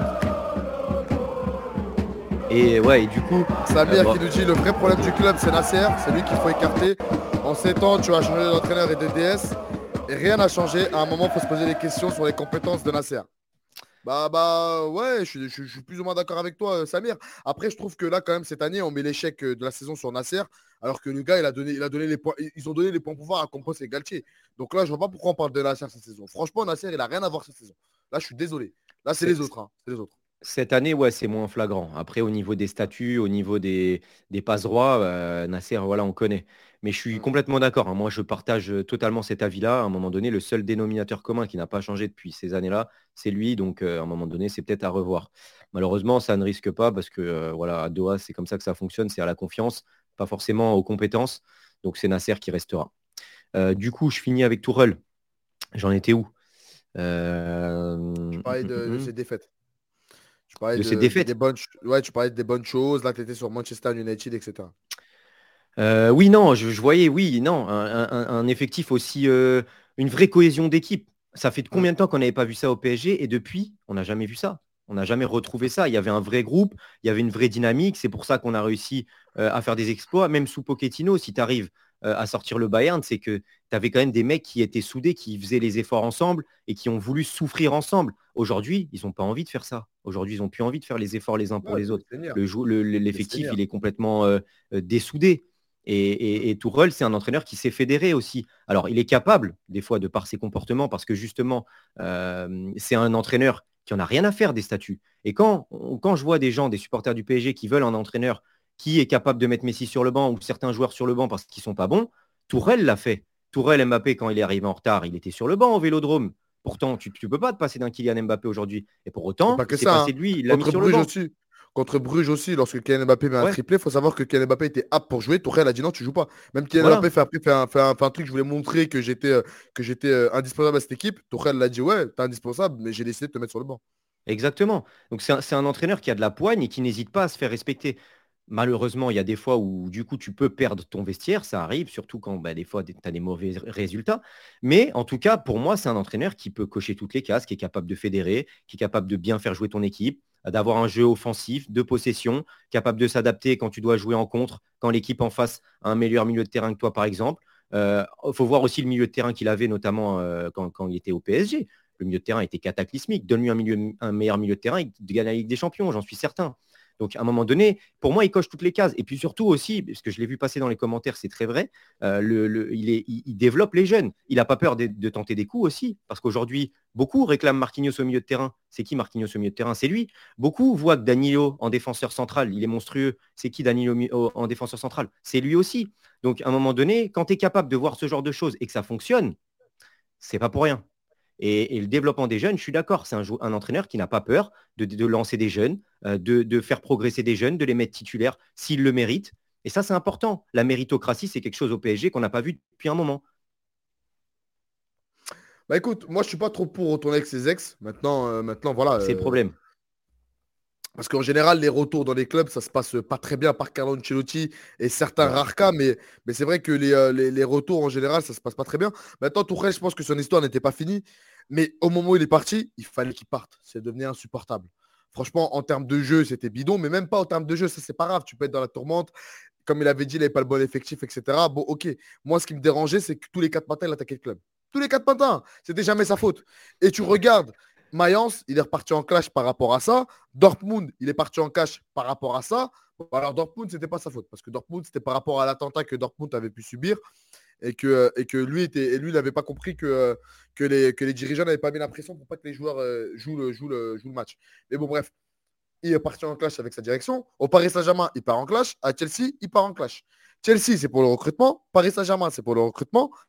Et à Mayence, c'est pour le recrutement. C'est-à-dire que lui, à partir du moment où le recrutement pêche une saison, ça dynamite. Le gars réclame. Parce que ce qui a vraiment tendu avec les relations avec le Paris Saint-Germain, c'est que le gars voulait à tout prix N'Golo Kanté. N'Golo Kanté, il voulait pas venir à Paris. Tu vas pas le forcer, tu vas pas lui mettre un couteau sous la gorge. Tu vois? Tu vas pas lui mettre un couteau sous la gorge, je vais à Paris. En plus, euh, bon, quand on connaît l'histoire, euh, l'histoire qui fait qu'il ne viendra pas à Paris, bon, le couteau sur la gorge, c'est quand même assez marrant. Mais, mais voilà. Mais, mais le gars, euh, le gars, il veut pas venir à Paris. Bah, il veut pas venir. Pourquoi tu. Au final, tu demandes Ganagay. On te ramène Ganagay, on te ramène Kerrer, on te ramène c'est quand même des joueurs qu'il veut. Alors, il ne voulait pas Icardi, il ne voulait pas Paredes. Finalement, il en voulait Paredes au, au final. On t'a ramené les joueurs que tu voulais. Et lui, tous les quatre matins, il attaquait Ouais, mais c'est pas ma faute parce que si, ça, ça, si, ça, ça. C'était fatigant. Maintenant, euh, Thomas Tuchel, au-delà des qualités tactiques de l'entraîneur, parce que si c'est Thomas Tuchel des six premiers mois, le Thomas Tuchel de la saison qui, qui bah, qu'on, joue durant le Final 8, sur toute la saison, hein, c'est un oui. Parce que franchement, il y avait des idées. Il a su changer son, système de jeu en, cours, en de sur son deuxième mandat. Le mec avait été un acteur majeur. C'est lui qui voulait mettre en place le 3-5-2, etc. Donc, en termes tactiques purs, Thomas Tuchel, rien à dire.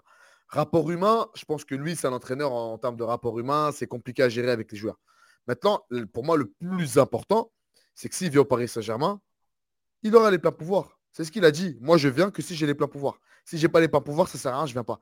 Et ça, mine de rien, c'est quelque chose qu'on a beaucoup, euh, qu'on a beaucoup, euh, euh, qu'on a beaucoup, ouais, qu'on a beaucoup demandé et qu'on a, qu'on a, et qu'on a, réclamé, a réclamé, pardon, tout simplement.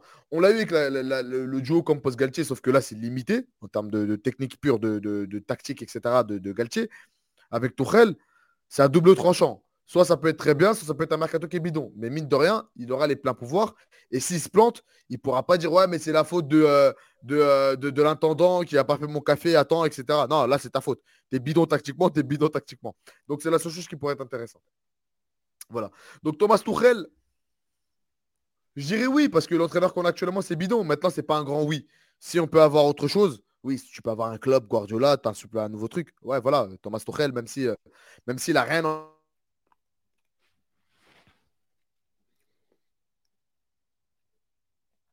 que, tu je crois. Tu m'entends là? Ouais. Voilà, de stabilité. Le dernier, bah, le dernier, on va le faire en cours parce qu'on en a beaucoup parlé cet été. Franchement, il n'y a plus grand chose à rajouter. Hein. Zinedine Zidane en tant que manager général. Et si Zidane vient, compose dehors. Qu'en penses-tu?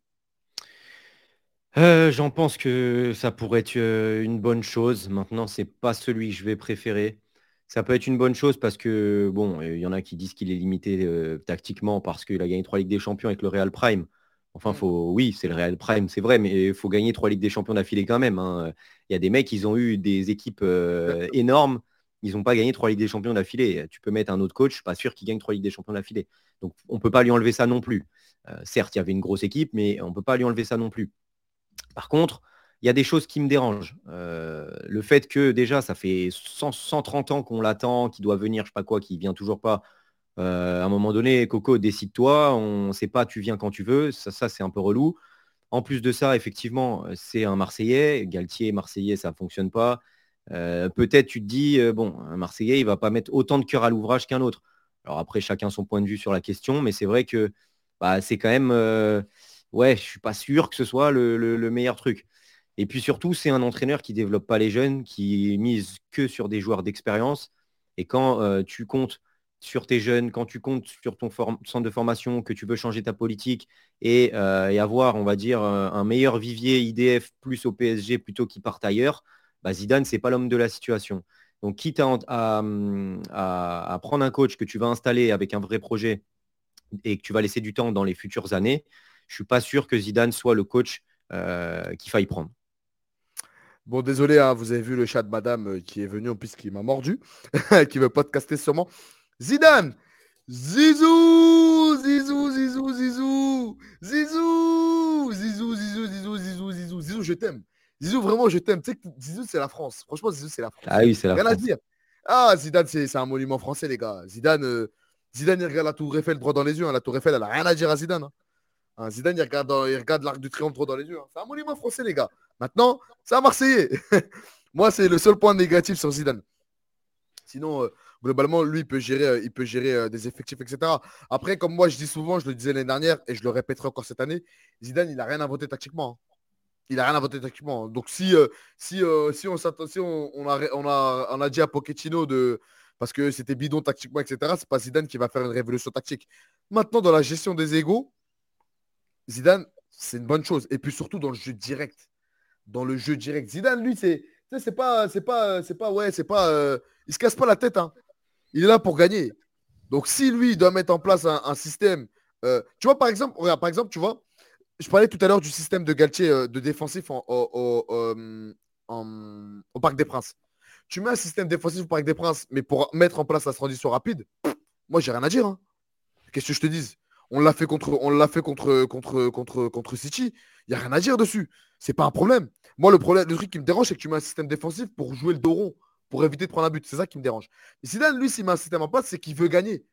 Il sait ce qu'il fait. S'il met un système de position, c'est qu'il veut gagner. C'est ça que j'aime bien, l'adaptabilité de, du coach. Maintenant, euh, maintenant, euh, maintenant, voilà, euh, c'est vrai que ça fait 10 ans qu'on parle de lui, 10 ans que le gars, l'attend au Paris Saint-Germain. Il vient, il vient pas, non, mais parce qu'il y a Marseille, non, mais finalement, la Castellane, il se fait. C'est bon, les gars, soit il vient, soit il vient pas. Cette, saison encore, cette saison encore, ça a été monté un peu en épingle par, les médias et certains acteurs sur Twitter, etc. Mais, mais, voilà, on sait que Zidane, son rêve, c'est l'équipe de France. Pour moi, ce n'est pas un, argument viable d'avenir parce que mine de rien, Deschamps, on sait qu'en 2026, quoi qu'il arrive, et même avant 2026, peut-être il peut sauter, hein, peut toujours le rompre son contrat, etc. Mais on sait qu'en 2026, son, décisionnaire numéro 1, qui est Noël Le il a sauté, lui, il va sauter en 2026. Hein, il ne va pas le lâcher. Hein. Et puis même là, je crois qu'il est en train de regarder pour, euh, euh, pour casser son contrat. Donc à tout moment, Zidane, il peut récupérer la place. Donc imaginons, Zidane vient à l'été 2023 et qu'en 2024, 2025, euh, le, le la place de coach libère. Zidane, il nous plante. On fait comment?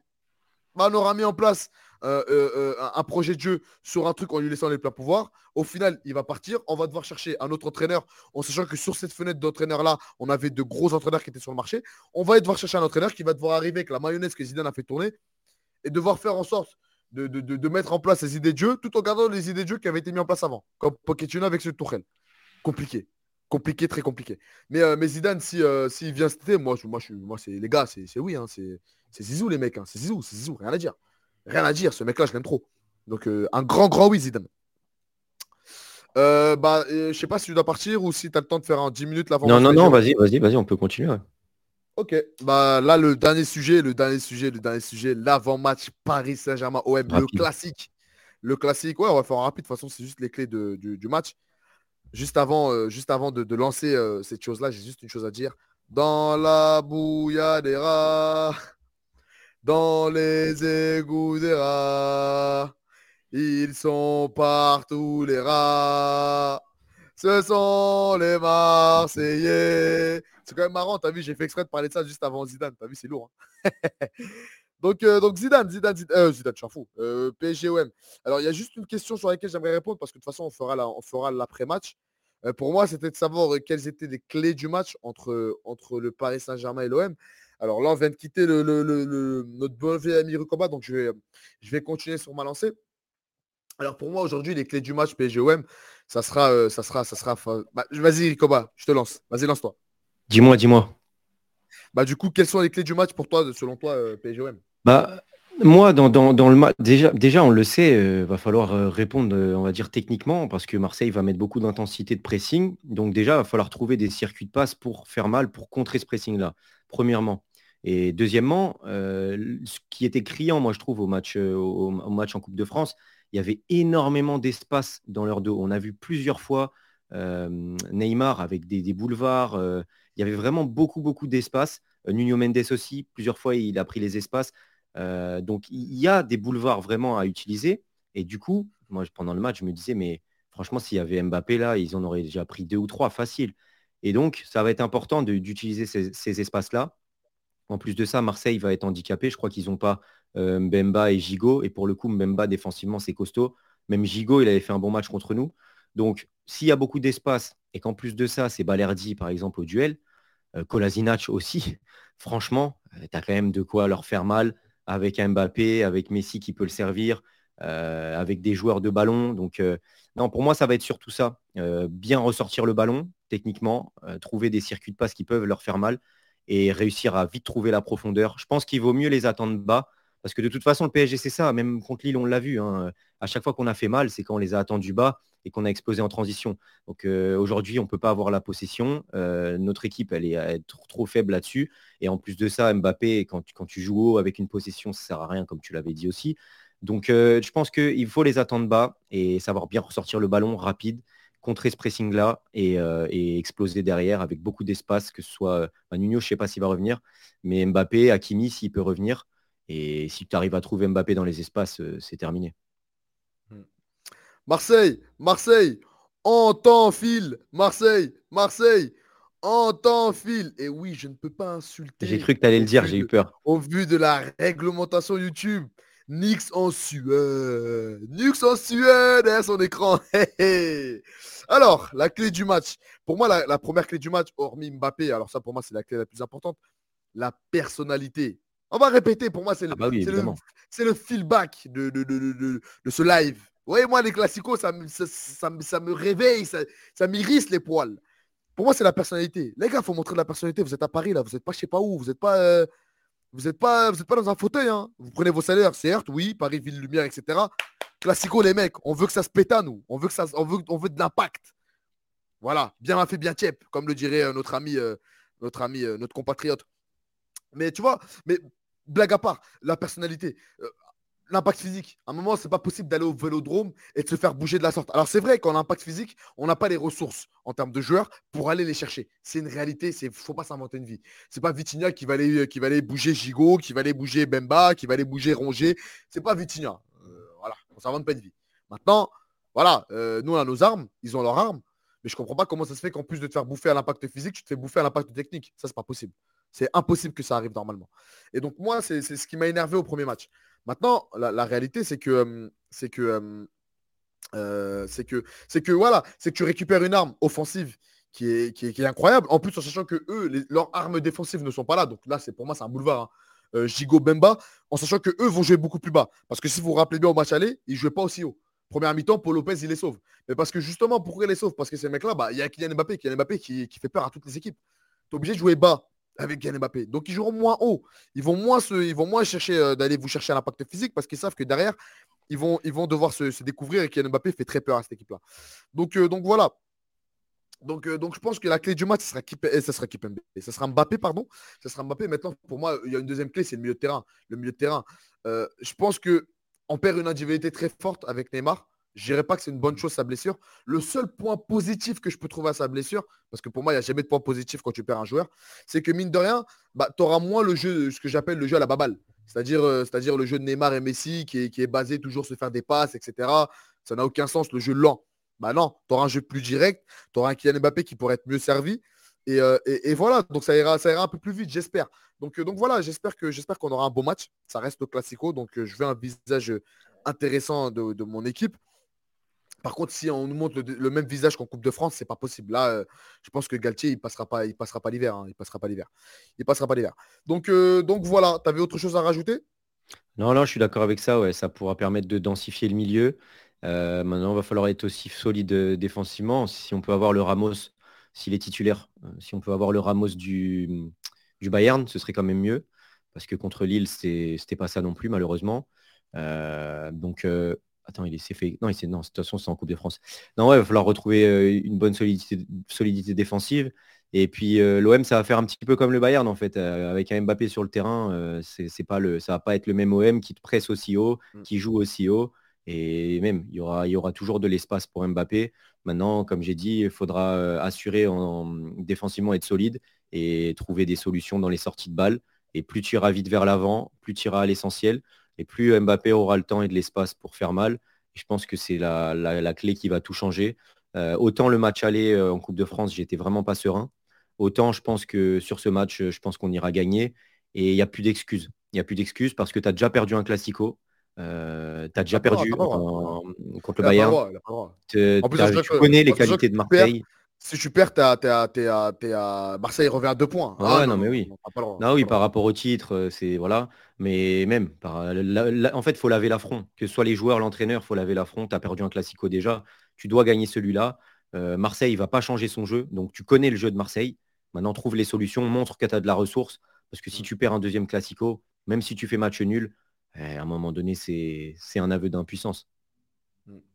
Bah écoute, il nous reste 12 minutes. Moi, je vais faire les questions-réponses. Euh, bah, Vas-y, bah, je te laisse alors, je te laisse faire ça. Je, laisse. je fais les questions-réponses, les gars. Vous me balancez des questions, moi je les réponds. Et merci à Ricobat de nous avoir, nous avoir, d'avoir été là. Ciao, ciao, merci pour tous les commentaires. Et si vous avez des questions ou quoi à me poser, mettez-les en commentaire de la, de la vidéo replay et je vous répondrai avec plaisir. Et allez faire un tour sur sa chaîne. Hein. Ça, c'est bon, j'en ai marre là. Vous allez dans sa chaîne, vous likez toutes ces vidéos là et puis vous nous faites plaisir. Là. Allez, let's go. allez, bah, ciao, merci à toi, Rico. Alors les gars, euh, bah, question-réponse, les gars, je vous attends. Hein. Je vous attends, je vous attends, je vous attends. En plus, c'est le moment de lâcher un peu d'humour. Là, vous avez l'atout humour de Paris Central. N'hésitez pas à vous abonner, à liker la vidéo aussi, parce que ça, les gars, faut liker, vous abonner là. faut liker, vous abonner. Donc, j'attends les questions. Alors, si Mbappé se reblesse, c'est finito, vous allez chercher qui? Hein? Si Mbappé se reblesse, c'est finito? Bah, tu, peux, tu peux aller chercher personne dans tous les cas, vu que, vu que là, tu es en plein mercato de. Es en plein mercato de. de T'as pas de mercato là, donc avant l'été, tu n'auras personne. Donc si Mbappé se reblesse avant, avant Marseille, ouais, bah compliqué. Compliqué, compliqué. Bon, je pense pas qu'il va se blesser en 4 jours, mais on sait jamais l'entraînement ou quoi. Bah, ça va être un autre Paris Saint-Germain et c'est vrai qu'on sera un peu, sera un peu dans, dans la mouise. Tu mettrais quel compo pour dimanche? Alors moi, la compo que je mettrais, bah, ça serait continuer dans la, dans la dynamique actuelle. On est obligé de mettre un système à 4 derrière. Donc, je passerai bah, derrière, je mettrai euh, Marquinhos, Kipembe, euh, Nuno Mendes. Ah non, Mendes, il est blessé. Donc, ça va être Bernat, Hakimi. Après, je mettrai Danilo en 6. Je mettrai Verratti. je mettrai Verratti, Verratti, Verratti, Verratti, Verratti, Verratti, Vitinha ou Verratti Ruiz. Je mettrai Messi en numéro 10 et je mettrais Mbappé et Kitike en pointe. Alors pourquoi? Je sais qu'il y en a qui vont me dire mais pourquoi tu mets pas Warren? Parce que Warren, je sais que ça va être un super sub qui va être très intéressant et c'est pour ça que je le réserve sur le banc. Galtier va repasser à 3 derrière pour Marseille et Bayern.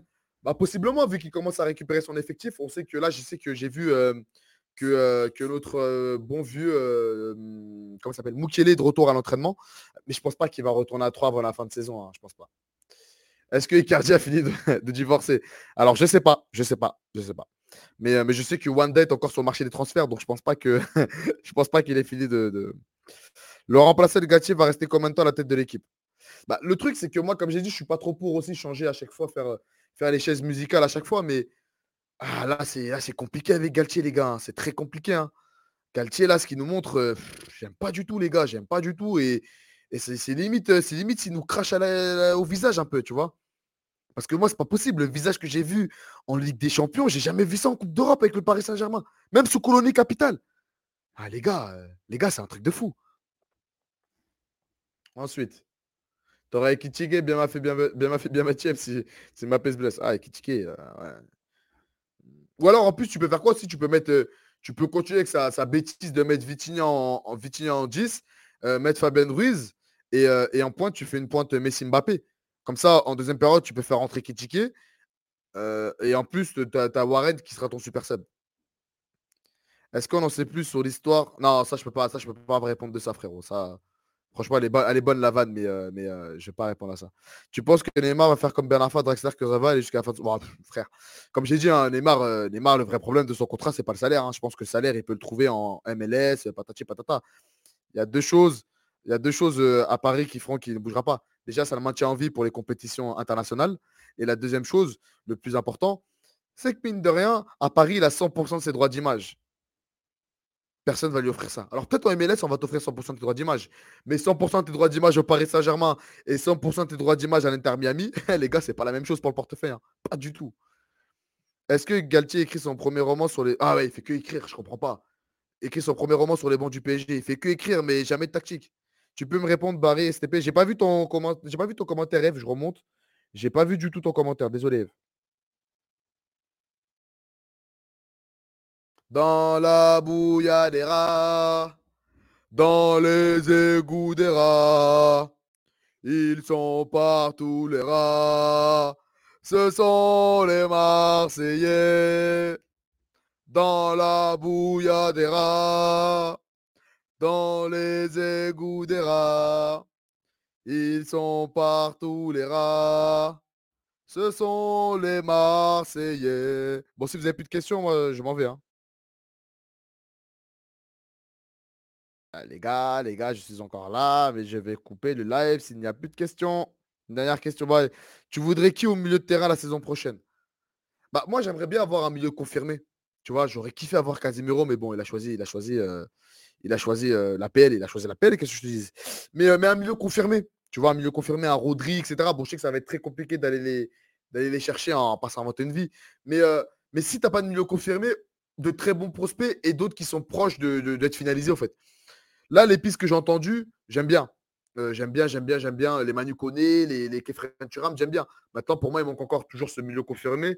Et, euh, mine de rien, euh, voilà, moi, je pense qu'il faut commencer à préparer l'avenir. Marco Verratti, on le voit hein, depuis sur cette saison. Waouh! Marco Verratti, il a pris un coup de vue en une saison, c'est incroyable. Donc, je pense pas qu'il est finito, je n'irai pas jusque-là. Hein. Mais, mais voilà, il faut commencer à préparer l'avenir parce que le jour où il sera plus là, ah, ça va faire mal, les gars. Tu veux repartir Messi ou Neymar? Si oui, pourquoi? Oui. Pourquoi? Parce que je pense que. En fait, Neymar, Neymar, euh, Neymar, oui et non. Neymar, je pense que si on le fait partir, ses, blessures sont trop récurrentes. Euh, et, voilà, et puis mine de rien, il y a ce, il y a ce, ce clan. J'aime pas trop parler de clan parce que c'est un peu trop, un peu trop dur, un peu ces histoires de clan. Je trouve que euh, quand on parle de clan, quand on parle de clan, Amrabat, j'aime bien. Quand on parle de clan, tu sais, on parlait beaucoup du clan sud-américain, j'aime pas. C'est, des références qui sont un peu trop d'extrême droite et j'aime pas trop ça. Mais bon, on fait pas de politique ici. Donc ça, ces références-là, j'aime pas.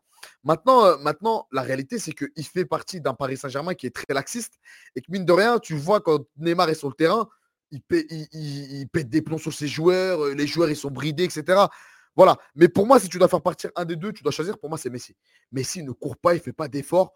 Euh, il n'a pas la dalle du maillot. Neymar, il a plus la dalle du maillot. J'ai l'impression que Neymar aime plus le Paris Saint-Germain que Messi. Messi, j'ai l'impression que lui, on le voit, hein, euh, il n'a jamais gagné de titre avec sa sélection. Dès qu'il arrive au Paris Saint-Germain, il en gagne deux. Donc voilà, donc le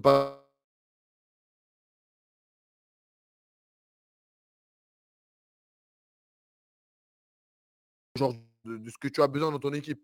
Mais si, les gars, euh, les gars, il a 35 ans, il arrive vers 36 ans, il fait que régresser en termes de, jeu. Hein, pas de pas de fin de jeu, de, d'abattage physique. Hein. Je ne parle pas de jeu parce qu'il marque, etc. Mais il régresse dans son abattage physique. Pour moi, ce serait Messi. Maintenant, si tu peux te débarrasser des deux pour préparer l'avenir, voilà, tu perds la vision de des deux parce que les deux ont une vision de hors norme, hors pair, incroyable. Tu auras du mal à trouver quelqu'un qui a une vision de, de, de, telle qualité. Mais tu perds pas au change, les gars. Faut pas s'inventer une vie. Tu commences à recréer, peut-être ça va prendre un ou deux saisons. Bah voilà, c'est la vie. Que penses-tu de Colomani? Bah du coup, Franck M, je t'invite à revoir la vidéo vu qu'on a parlé de Colomani au début du match. Pourquoi Chelsea voudrait Neymar honnêtement? Bah, À part pour un caprice, je ne sais pas. Hein. franchement, je ne sais pas. Mais attention, hein, Neymar, il a, Neymar, a encore de belles choses à montrer. Hein. Pour encore 2-3 saisons, il a encore de belles choses. Et puis, la, vision de jeu de Neymar, euh, la qualité technique de Neymar, il y a très peu de joueurs au monde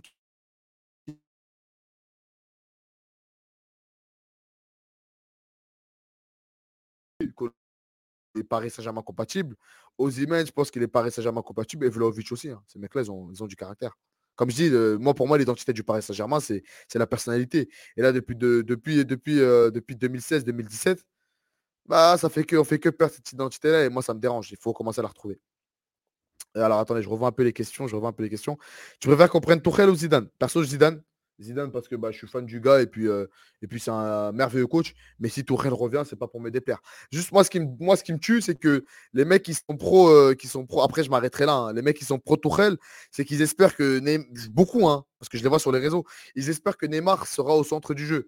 Les gars, aujourd'hui, Neymar ne pourra plus être au centre du jeu. La pierre angulaire de ton Paris Saint-Germain, ça sera quoi qu'il arrive qu'il Mbappé parce que c'est le plus décisif. Aucun entraîneur au monde, vu que, vu que quand tu gagnes, bah, tout est bien pour toi. Quand tu perds, tu seras sur la sellette. Aucun entraîneur au monde mettrait, euh, mettrait, euh, mettrait, euh, mettrait un, un, autre joueur que Kylian Mbappé au centre de son projet. Donc si vous attendez à ce que Tourelle arrive et que Neymar soit au, cœur du projet, les gars, arrêtez de rêver. Bah, du coup, Eve, je vois pas ta question parce que ça défile, donc j'attends ta question. je prends la dernière question d'Eve et puis après, puis après, après on s'arrêterait là. Tu penses que Klopp accepterait le PSG Bah moi, de tous les, de tous les entraîneurs qui, pourraient potentiellement venir, Klopp serait le plus intéressant pour moi. J'aime trop l'entraîneur. Même si j'adore Zidane aussi. Mais Klopp, voilà. Club, j'adore. Meilleur Brésilien, Neymar ou Vinicius? Neymar, les gars. Euh, à l'heure actuelle, oui, Vinicius, mais euh, et encore, hein, le début de saison Neymar, euh, Vinicius, il parle pas avec lui. Mais qui est le meilleur entre les deux? Mais Vinicius, il parle jamais avec Neymar, les gars. Jamais de la vie. Pas encore. Pas, pas du tout. Eve, j'attends ta question. Hein.